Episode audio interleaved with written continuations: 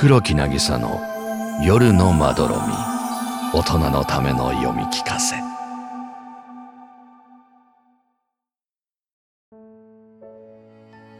土壁四部作序章私は美しく生まれた。これは紛れもない事実であり、誰に否定されることもない。劣悪な遺伝子は長い時間をかけて淘汰され、文字通り粒揃いのイチゴとして赤々と実ったのである。農夫の手つきは女王様の世話役のように優しく丁寧だ。農夫は白い綿の手袋をはめて果実をもぐ。上等のエナメルにも負けぬ私の肌。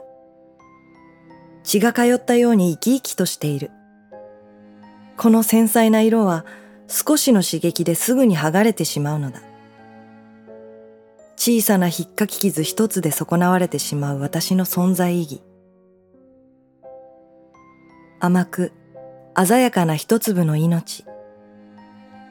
完璧な形を保って私は運ばれる。頑丈な箱の中に宝石のようにしまわれて、ひんやりと暗い冷蔵車の荷台。揺られながら隣り合ったものとひっそり話した。私たちはどこへ行くのだろう。他の果実より一段と美しく生まれ、存在そのものが芸術的な価値を持っている。きっと、洋菓子の玉座が用意されているわ、と隣が言う。ザッハトルテの表面にポンと一粒乗せてもらえるのだと。大理石みたいに輝くチョコレートに反射して、うっとり自分の姿を眺めていたい。もしくは、ふんわりと泡立てたメレンゲの上に、そっと寝かせてもらえるかもしれない。特別な贈り物のように、またはぐっすり眠っている赤ん坊のように。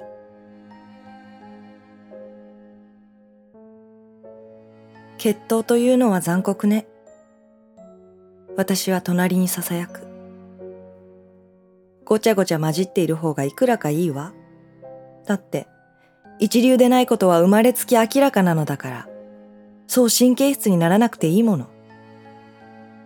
少し傷ついたぐらいではがっかりもしないでしょうね。私たちのような純粋な血筋は、ありとあらゆる心配をしなければならないもの。やれ皮膚は傷んでいないかしら。品格を損なわないかしら。純血統であるがゆえに、格下の者たちに惨めな思いをさせていないかしら。と。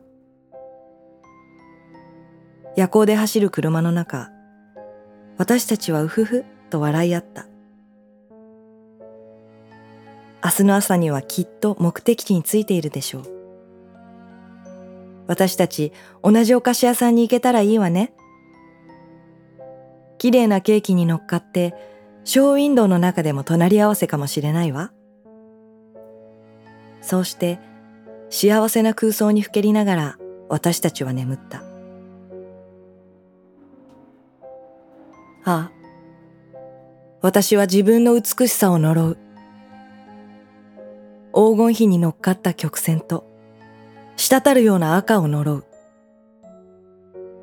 飾られるために生まれたのに、遺伝子に刻まれた全てを見事に体現し、この美しさを誇ることだけがたった一つの生きがいであったのに。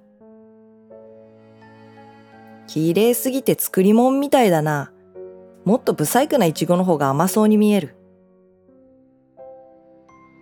厨房に運ばれてすぐに、運命は選別された。積み上げられ、乱暴に投げ込まれた脇役の箱。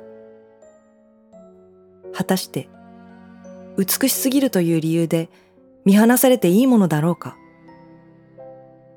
私が完璧なのは私が綺麗なのは頂点に君臨するように作られたからだ。すばしこい動きで刃物が身を裂く。果肉はみるみるうちにスライスされ統一されたパーツとなり果てた。土台に撒き散らされた体のそれぞれを思って泣いた。たっぷりと乗せられた生クリーム。雪崩のように一気にかぶさって私の体を隠してしまう。二枚の壁のようなスポンジに挟まれて、もう身動きは取れない。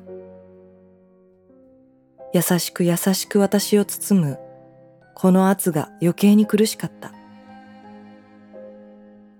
誰にも姿を見られることなく、私は消化されていくのだろう。